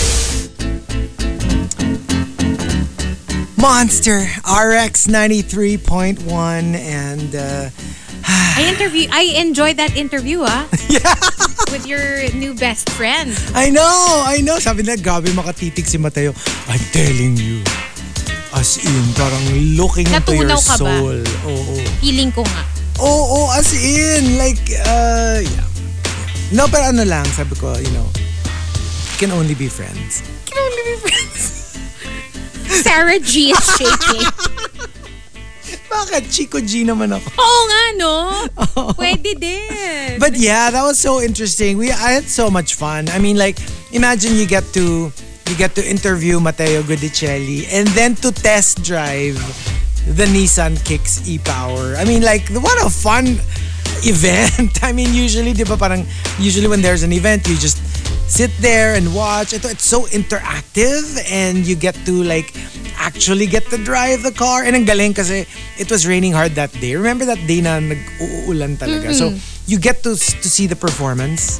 You get to like, yeah, you know, like even with the wet roads and like perfect for a test drive. So, here we go. We've got our top 10 for today. And gising na, gising ka na. Yeah, gising okay na ako. Gising na, gising na ako. Uh, courtesy of Flair, thank you for the topic. Hashtag, paano tayo nagsimula? Let's start off at number 10, coming from Camilo. Pareho tayong rushers. Nag-DM ka para magpakilala. Nagkataon, nagkita tayo sa isang EB. Tapos ito, bitter rivals na tayo sa top 10. Ay. Oh, Wow. Okay. Okay. May rivals din pala. may rivals din. Oo. Siyempre, you wanna be the top all the time. Well, Pero yung iba always. naman, di naman. Totoo. oo. Yung iba parang mas ano sila. Ah, very versed. I mean, basta mabasa, di ba? Oo, okay na yun. oo. Parang top, number top two, entry? number three, okay lang. Oo. Right, right. And um, number nine, from Peachy. Nagsimula tayo nung pandemic. Naghahanap ng papakinggan na podcast and then became a fan of The Morning Rush ever since. Sorry it took me so long, but I'll never let go of you. My morning happy pills. Aw, that's so sweet. Very sweet. We appreciate you. Very, very sweet. And uh, number eight, coming from Wander G, true story, nasa training kami ng pharma company. Tapos pinag-pair kami kasi pareho kaming maliit. Eh ayun, nagkatuksuhan. Tapos nung nag-joke ako sa kanya, benta naman yung mga jokes ko sa kanya. Ayun, ginawa ko na hanggang naging asawa ko na siya. And imagine those, like how many of those tuksuhans actually go all the way to like marriage. Forever. Diba? I mean, usually the tuksuhan is just like a temporary thing na yung ganon, meron kayong, I don't know, team building, nagkatuksuhan, and, but Short-lived for usually. actually, for it to go all the way to being husband and wife, super sweet. And um, number seven, coming from, uh, let's see, let's see. Number seven, coming from Coco Hernandez. We were both into our self-discovery and we found out we could actually handle each other's crazy. And totoo yan eh. No matter how normal slash amazing you are, Oh. well-balanced of a person you are, meron talaga tayong a little bit of crazy in all of us. I think so. And you have to find somebody who's good with your crazy and somebody who's crazy you're okay with. Parang when you put crazy and crazy together, it just works. It works, you know? Number six from Broad Fits. Um, ang hashtag na paano tayo nagsimula, very similar din dun sa hashtag namin na paano tayo nagtapos. With a lot of generous love and honesty and um, genuine regret for what happened in between. you know what? I Between like, sa simula at pagtatapos. but I also like na parang even if it ended, parang okay pa rin the way Yeah. it ended. You Yeah. mean it did not get ugly? Yes. It didn't get to that point na parang Hindi naging Brangelina. na halos nakalimutan mo na yung how you started because in the end, that's all you remember, how horrible it was. Yep.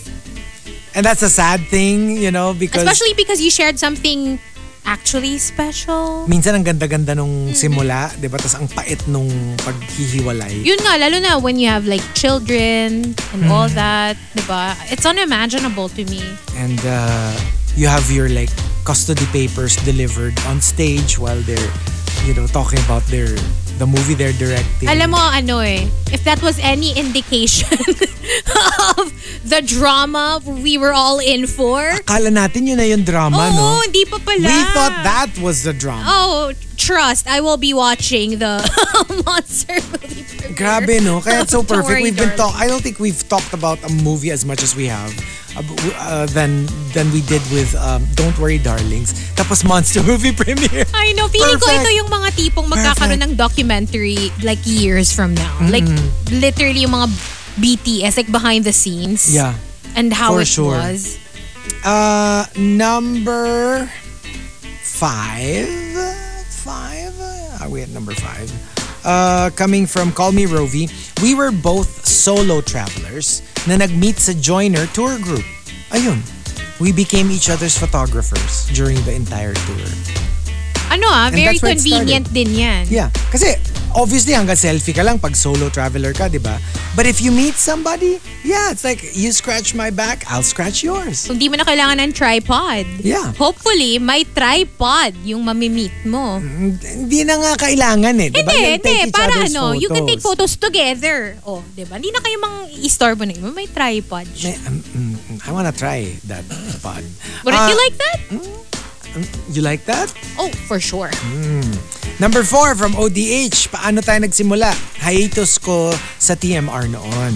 Then one day, my Rusher friend shared your photo sa GC namin saying, cute na pala ng mga Rushers ngayon, no? So I followed you. You followed back. Then we clicked. Tata- Alam mo tong si Master ODH talaga. May ano eh, may kamandag eh. Alam mo, itong Sa si mga ODH, ganyan eh. Bukong, bukong, buong akala ko, kaya siya nag-come out of uh, his hiatus. Para, dahil natutuwa na siya, di ba? Naku, akala mo lang yan. Akala mo lang yan. Iba pala. Kasi may mga cute na Iba Rushers pala. na ngayon. Oo. Alam mo, ikaw ODH. Oo eh. ikaw oo eh. talaga eh. Yung sweet na sana eh. Pero Pero mukhang there's more to it than that pala eh. alam mo yung may bibisita sa bahay mo na yung may dalang flowers, chocolates, ikaw naman, oh, ay, Nikakasar, ano yan? Tapos bilang sasabihin sa'yo, para sa kapatid mo, Hindi pala para sa'yo. hindi pala para sa'yo. Oo, pinaasa ka Medyo lang. may ganon, di ba? May ganong vibe eh. Number three from your, your, your, both your, from row, row, your, Ano? your, your, both your, from your, your, from row, row, your, both.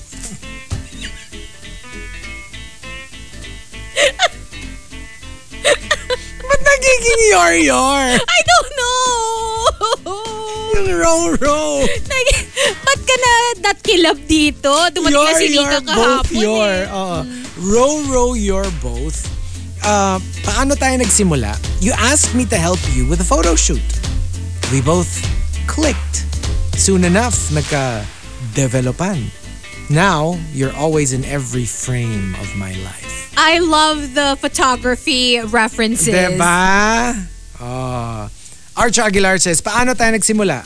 Two boys fighting over a girl. Ayun. Ngayon, sila na. Yung magkaribal na boys, magjowa na. Nag-join forces na lang. Alam I wonder parang- if that has ever... Because I'm sure it has. Sa dinami-dami ng tao sa mundo. But I just wonder if how it really turned out na may ganon. So, if you can't beat them, Beat 'em. beat them.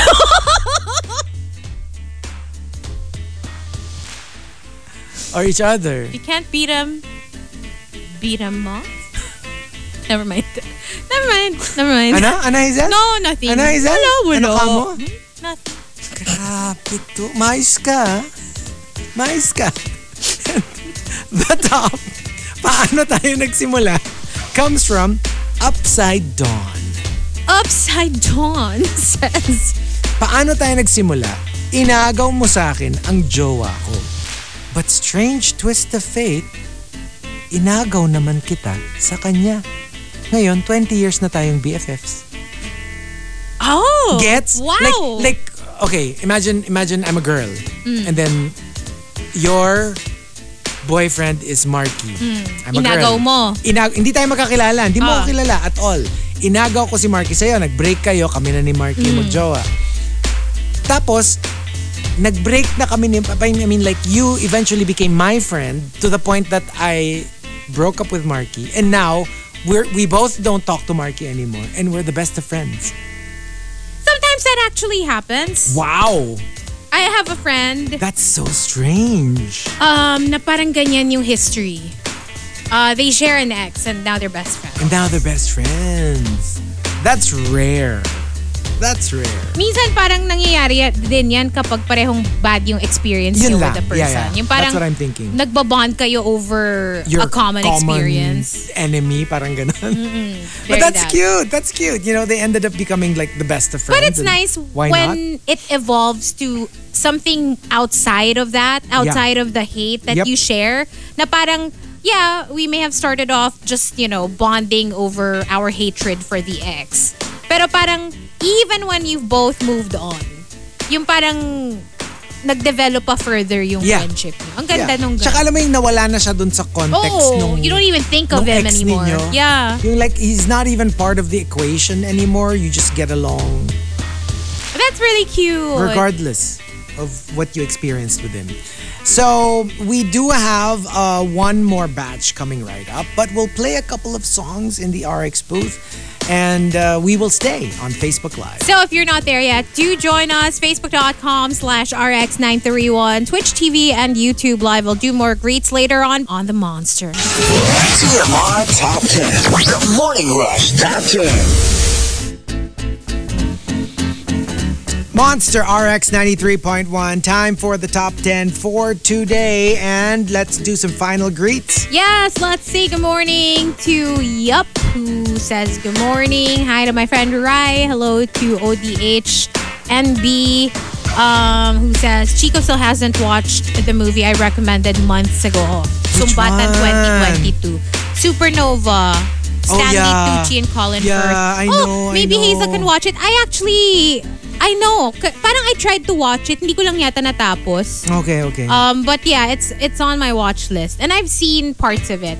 Hello to Ange Torres. Um, good morning to Jan. Uh, my entry today got picked. Yay! Husband and I are so excited for our anniversary. Happy anniversary! Happy anniversary. to you and your hubby. Hello to Jogan. Good morning to Shallow as well, who says, "Don't click the link when you get those spam messages, or else you will have access to your social I media account." It was on the news the other day. Uh, saying good morning as well to EJ, who says, "Paano magpataas ng tier para mag-greet ko na parate si Nathaniel Trillian?" Ah, well, you know what? Why don't you um ask Christer Salvador? si Tier God member. Tsaka bestie pa ni Nate yun. So, hello to. Good morning. Um, how very bully naman ng malditang classmate yung, ew, oh, may nagwiwi. example natin kanina. Yep. And hello to the Super James who sent us a video of Owen Wilson saying, wow. Ayan na. Did you see it? Yeah, it's here. Can you watch it? I'll watch it later. Okay, okay. Hello to Ria. Um, uh, maybe we can play a little bit of it. Can I don't know if you can, Can hear. you? it. Let's let's click the. Ay, may commercial. Okay, while you're doing that, uh, Mark's, Mark's Chua says, hello. Please greet my son, Mario Marks. Nahawa na siya sa akin makinig sa inyo. Um, i-record daw niya para marinig. Yay! Oh wow! He had one of your little drawings. There he goes, pole vaults over the thing. Here he goes, and there he is. Stop. enough cook, man. Oh, okay, no more fighting. Wow, wow you're so dominant. Wow. Wow, I sort of got screwed on. Okay. Marami pa. That's only the beginning. Marami pa beginning. yan of him Um, saying, wow. Wow. Wow. Ganun siya talaga mag-wow. Parang pusa na ewan na whatever. Yeah, but there. Uh, okay, quickly checking Twitter. We're also saying good morning to Homer, Carmela, Ken Carots, um, Mean. Greetings from Finland. Oh, hello. Silent pressure for as long as I can remember. Thank you for tuning in. Hello to Neil. Happy Friday to you too. Um, excited to watch Marky tomorrow night. Marky, I sent you a DM. I, I sent a question via DM. Hope you can check it out. Hello to Lilo Boy. Um, good morning to ODH again and JP Butter Baby, and to everybody else uh, who tweeted and texted. Thank you so much for tuning in. Happy weekend. Happy weekend! And uh, also, um, may message lang si uh, Krister. Sabi ni Krister, EJ, message mo ko. Ako bahala sa'yo. Bukas, jowa mo na si Nate if the price is right. Grabe tong mga to. Alright, so here we go. We've got our top 10 for today. Um, courtesy of Flair. So let's start off at number 10. Uh, coming from um, Emo Fats. Sobrang pagod ako nun sa dami ng sa dami nating projects na kailangan tapusin sa school. Nakita kita noon, ikaw nakangiti ka pa rin.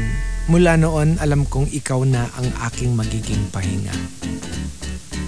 Wow. That's that's romantic. I mean, it sounds it sounds so romantic, but I guess if you're a little cynical, parang it almost sounds too good to be true. Well, parang, Or at least parang you're my refuge. Or yung you give me energy na not necessarily hindi ka na mapapagod, pero alam mo yun, parang I can derive some sort of like, I don't know, solace in I your it, presence. And some people have that effect on us, di ba? Medyo. mm. And um, number nine, coming from uh, Jedge, nung lumipat ka ng function sa work and you had to turn over your tasks to me, a new hire, ayun, hindi lang tasks mo yung natutunan ko, pati ang mahalin ka. ang, ang bilis. grabe yun ah. Okay. Malay mo naman, right place, right time. Oo, malay mo. And uh, number eight from JR Keita. Nung nagsimula tayo sa bahay-bahayan, nauwi sa kasalan, nauwi sa demandahan. Timandahan. Akala ko ano, akala ko romantic. Hindi pala happy ending. Hindi pala siya happy ending. And uh, also at number seven from Cheno, we both started bottom. Like of the barrel. Alam mo yung we had to Started work from our the way bottom, out. now we're here. Very. Yeah. Tapos work your way up. Tapos ngayon, ayan na. Top of the food From chain. bottom to top. right?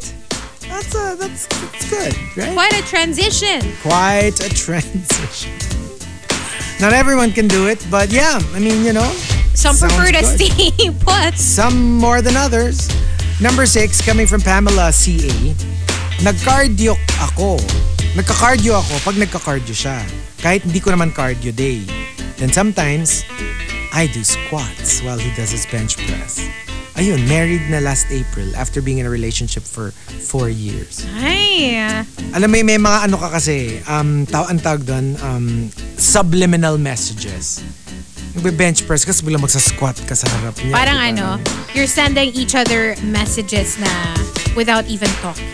Yung mga tipong, this beat is sick. I wanna take a ride on your disco stick. Parang ang nag-usap yung mga katawan niyo. Yung mga katawan nyo eh, diba, di ba? literal na whatever workout you were doing, yun na yun. Oo.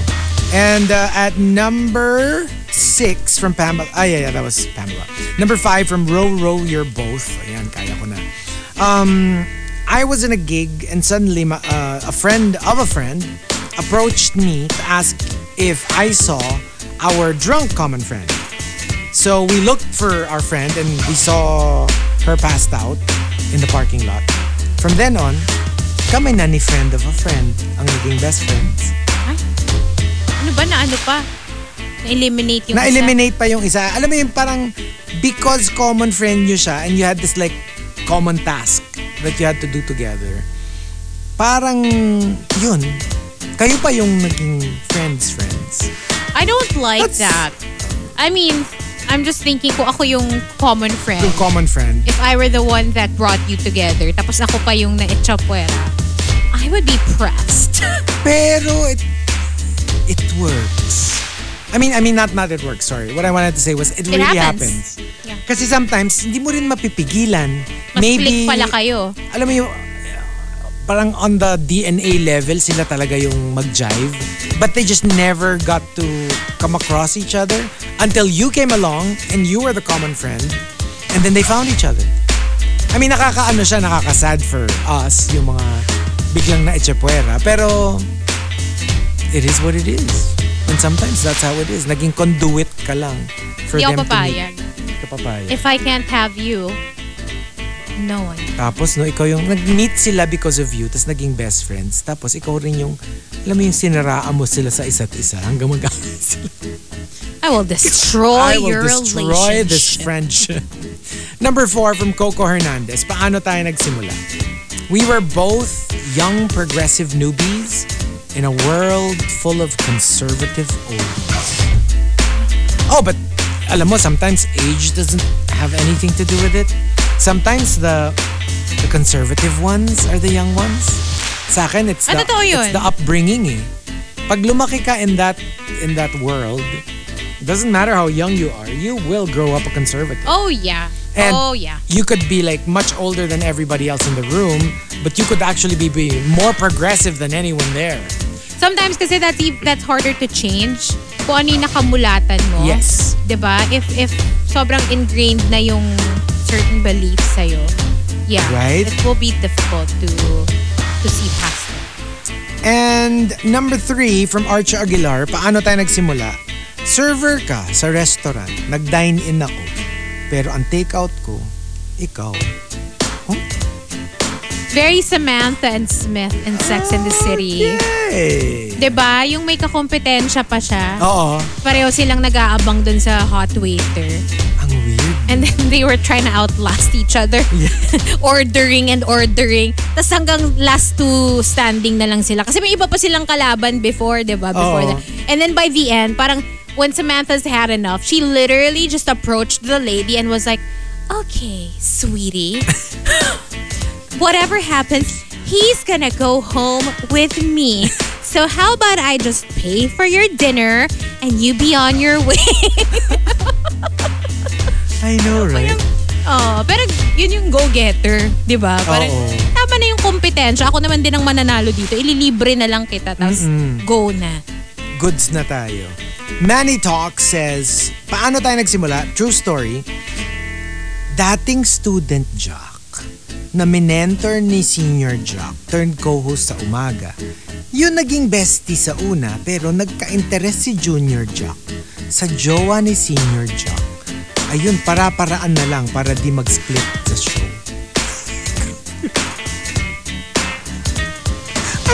ano na nga, parang ano, parang naging, parang naging Fanfic? Mexican telenovela. Fanfic ba to? Parang may ano eh, parang akala ko I thought it was going somewhere na realistic eh. Oo eh. Parang it took a turn somewhere na parang wait, wait a second. At That did pa- not happen. Tsaka parang naging ano, parang yung sobrang naging, ano na siya talaga, yung, The drama. because there's really something about Mexican telenovelas that are just so unrealistic, even compared to other telenovelas. Yeah. Parang every everything else is child's play compared to Mexican telenovelas. It's almost like, alam mo yung parang you're you're all in on the joke, Yeah. on the ridiculousness of the Yep. storyline, pero G pa rin. right? And uh, the top, paano tayo nagsimula, comes from ODH. ODH says, Ex-office mates tayo. Hindi tayo close noon. Hindi nga nagpapansinan. Pero after both resigning from that company, naisipan natin magkumustahan. Ang dami pala nating same interests in life. and then became good friends after they quit the office. you know, that happens also. But at the same time, parang there's something na nakakalungkot about it. Na parang sayang when we had we had all that time when we were physically around each other Actually, no, constantly that's na hindi natin na-explore yung relationship natin and we weren't able to maximize all the time we had together. Parang alam mo yun, Sa sayang. bagay, no? Hindi tsaka parang alam mo yun. Pero at least, it's never too late. True. Tapos hindi pa kayo encumbered by office politics, uh, you know, that Mm. Competition. competition. So, yeah. Uh, what about us? What's our entry? Paano tayo nagsimula? But which one are we? Any any aspect of your life. Think of parang an interesting O, di ako, aspect. dali lang. Sige. Paano tayo nagsimula? Since, ano, uh, ako, RX na lang. Ah, paano, sige, sige. paano tayo nagsimula? Um, basically, a friend in high school, this was like second year, third year high school, a friend just told me about R- RX. Okay. Kasi siya yung listener. Back then, honestly, I used to listen to mga nagpa-play ng mga sappy old songs. Okay. Yun yung mga trip ko before when I was younger. And then my friend was like, you know, you should listen to, you should listen to RX. Like, they play like mga boy bands and mga like, yung mga bubblegum pop and all that. So, mga Britney and whatever. So I was like, oh, okay, sure. I got curious. And then, yeah, I started listening and What slot? who, who are you calling a sloth? Joke lang.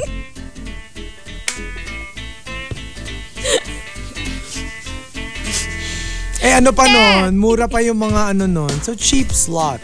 Hindi, di ba? Parang ano, yung, yung mga kunyari, parking slot, di ba? Mura lang ang parking. Walang slots. Wala. Wala. alam. Wala, Wala, akong wala. pinipili. Wala. Oh, slot. Nga. Just proved my point. Okay, so... Stop! Wala. Kasi I sige, mean, sige, di ba, sige. anytime eh. Then usually, siguro mga afternoon. Mm. Kasi, Afternoon after school eh. Ah, sige. Pero there was also a time na I would listen to TMR even. Uh, before. Mm, Pero hindi ka nag... Nag-end. Nag-entry nga ako, di ba hindi mo binasa, tapos never na ulit. Oo nga, tama. One time lang. I was like, you had one chance, Chico, to win me over as a rusher. Di mo binasa entry ko, ha? Nagpapadala ng entry sa TMR pero saan ka bumisita? Ah, hindi na mahalaga yun. Ikaw dapat ang bibisitahin ko kung binasa mo lang yung entry ko. Eh, di mo binasa. Di nag-move on ako sa ibang slot. Oo. No, but yun nga, it started there. Na parang I was just like, oh, sige. Someone told me about it. Started listening to it. Like, became a big fan of the station. Yeah. That to the point that I would even call and go on air. And like, join portions and stuff like that. Um, and then, yeah, I mean, diba, I never imagined that I would end up like here, literally. Yeah. I did think about. I mean, I wanted it. I wanted it as early as high school. Obviously, yun yung mga time that you're still considering what course to take, like yung Right, mga right. career options mo. And I was like, you know what? Being a jock, that is such a cool job, especially for RX. Yeah. Like everybody seemed so cool, attractive. Oh, attractive kita doon, Mm-hmm. Oh, very ano, very ganon. So I was like, you know what? I think I'll fit right in. Okay. So, yeah, basically. And fast forward to today, yung dating hindi binabasa yung entry ko, di ba? Oo, Oh, oo. Ngayon, co-host ko na. Oh. Parang ano nga eh, sabi ni Arthur Tolentino, ah, may, may suggestion na siya na pwede kong entry eh. First day ni Hazel sa TMR, absent ako. Sobrang walang kwenta ka. Hindi mo na nga binasa yung entry ko as a high school student na, alam mo yon gusto ko lang Hindi ko namang mag-join sa to. show. I promise you. Alam mo, Hindi parang ko very, naaalala na very first ano siya day mo eh. yun. Parang very reflective of our past na as a, me as a listener and Chico as a DJ. Hazel sends entries. Chico, black. Wala. Goodbye. Wala ka ngayon. Alam mo, hindi ko talaga naaalala. Nung sinabi mo, it was news to me. That I was absent on You your first day my on the show. day. And then, like, fast forward 20 years later, you know, they were like, okay, first official day as a Morning Rush co-host. Monday. Pagpasok ko, kami lang ni. Tapos ni hindi pa nag-message na may sakit siya or what. Wala. Yung parang, si Rika pa went, "Nag- nag-resign pa si Chico? Tapos hindi niya sinabi. So wait, so where was I? You weren't feeling well. You didn't let us know. Because that's so rare. You know this, even now that we're working with each other. Baka I was faking it. Were you trying to send me a message? I didn't get it. Because I still... Because like, It's like you're not getting rid of I'm me. rarely sick. I'm rarely sick. You did. Pero you gets, literally like- just didn't show up. No, that's... That was so weird. alam mo, I, I'm going to get to the bottom of this. Kasi, hindi, pero, pero sa bagay, no? I'm, I'm not the kind... Sabi ni Ina, may sakit ka nun. For real, Ah, meron? Chico. Totoo. Ah, okay, okay, okay. Hindi kasi usually nga, I have to say, ah, because I try to go to work, pre-pandemic obviously, not anymore now that, you know, with COVID. Pero before, I would still try to go to work even if I wasn't feeling very well. So there's a tendency for me talaga na pag talagang hindi ko kaya, I wait last minute. So medyo hassle dun sa mga co-host ko kasi magsasabi ako na hindi ako makakapasok. Super papasok na ako. Tsaka ko lang marirealize na, okay, hindi ko kaya. So, sorry, I can't go to work. So, I can't tell you in advance. Well, Kasi you I never try eh. told us, period. Like, you didn't say any. Eh, siguro nga, I was so sick. message. Probably. I was super siguro sick feeling ko you woke up at like maybe like your usual 5 o'clock. Tapos parang And then you were like, mm, and then you fell back. woozy na ako or something. Siguro, oo. Hindi ako umaano, maalala ko yun kung kung tumi-statement ako. Maalala ko. maalala ko yun. How mean! Hindi kaya nga, hindi nga ako tumi-statement kasi hindi ko naalala. Oh. Well, you made a statement nonetheless. Um, and ah, so did I. I was like, ah, wala si Chico. Ah, ganon, well, ah. the show must go on. I will show you. Hindi, ah, ako siguro ano, because it, was so weird. I took up broadcasting naman. So obviously, the idea of joining radio was there, but it was never my thing. I mean, I don't like performing. I'm a very shy person, so I would always think that I'd be backstage, background mm. kind of kind of guy. So I was thinking a writer for a TV show or ganyan or Director. director, exactly. Since lookalike ko naman si Olivia Wilde. Ah, so, alam mo yung ano, alam mo yung I never thought of actually performing, being like either an actor or a DJ. Basta yung in front of the camera, in front of the mic. Never thought of that. But I did start as an intern in RX.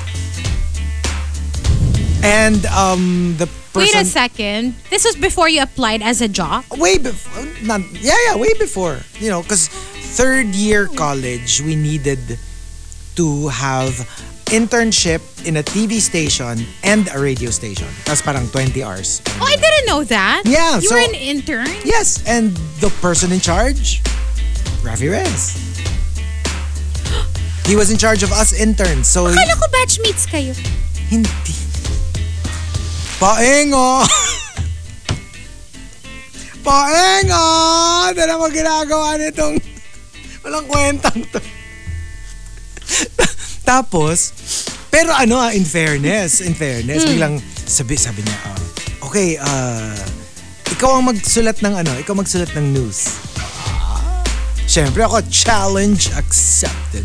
Eh, I knew nga na Rafi Ready, Reyes ready ka nang magpabida nun, no? Magpapabibo na ako. And I know naman na Rafi Reyes was such a, di ba, stickler for Oh, gr- yeah. Oh, grammar and, you know, adjectives and like, you know, the right... Alam mo, ma- feeling ko may hosting ka. Pag may word na adjectives, ma-adjectives ka na sa kaka-adjectives Oo. mo. So, alam mo yon parang like, and yeah. Tapos alam mo, parang if I remember right, ah, parang, syempre, dadaan muna kay Rafi Reyes, di ba? Oo. I-edit Oo, niya yun, of proofread. Parang, parang dinerecho na niya sa newscaster at the time. Ah, sorry, at the time wala pa kaming news, wala pang newscaster ang RX. The one who delivered the news was the jock on board.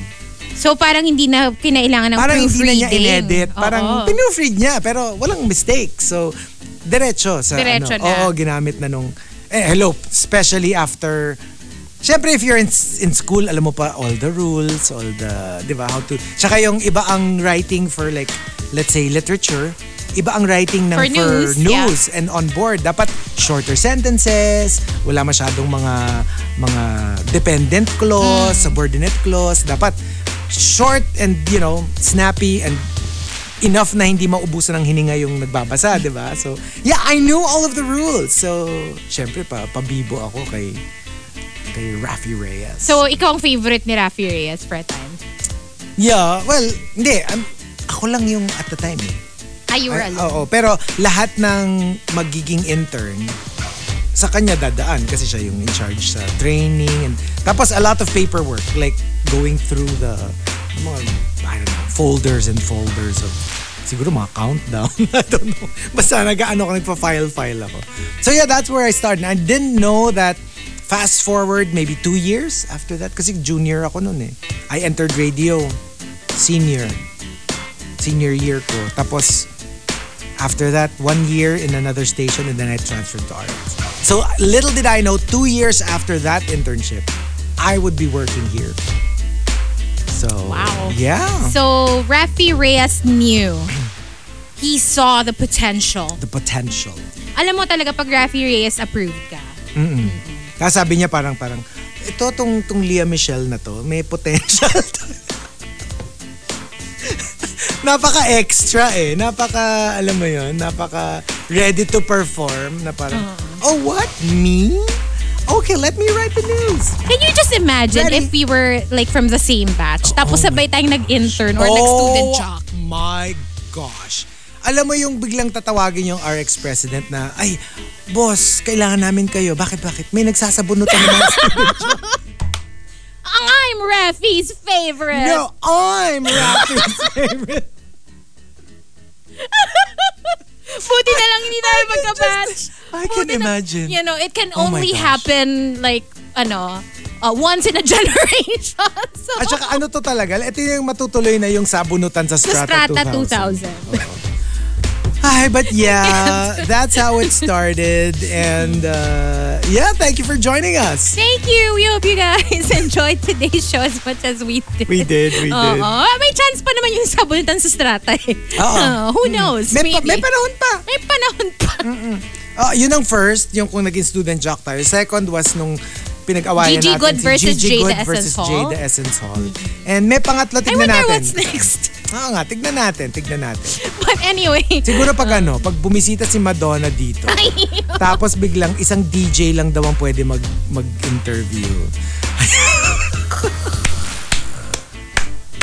Alam mo, you can interview. Basta ako, doon ako sa after. hindi, hindi ganito, ganito, ganito. Kasi syempre, syempre may dibs ako kasi uh, you know, Seniority. seniority Oh, of sa course, of sa course. pagka-stand, 'di ba? Oo. What if biglang we have two celebrities, international celebrities coming over. We've chosen RX as the official station. Mm. But you can only assign one jock to to interview. Tapos yung yung one jock na yun ang magi interview sa both celebrities. Eh yung dalawang celebrities, si Madonna at si Serena. Siyempre, ikaw yung may seniority kay Serena, ako yung may seniority kay Madonna. Sino ang pipiliin? Sabunutan sa Strata 2000. Who's got more hair? Mas marami ako mahihila sa'yo. Eh, Mahirapan dadala ako ng gunting. Razor ang dala Oh ko. my, can you imagine? Oh my gosh. Siguro sa Hindi na siguro sabon yun. wrestling na yan eh. Feeling ko MMA sa Strata 2000. Ganon. Ay, nako. Ay, But nako. thank you for Thank joining you, us. Joyce. Thank you, Joyce. Ano sino si Joyce? Alam mo yun, thank you for joining us, guys. Naging, thank you, Joyce. Oh, thank you. you just call me Joyce. Okay, Jimenez? we'll leave you now with our final song. We gotta go. Bye, guys. Stick around. Kayla's up next. Bye!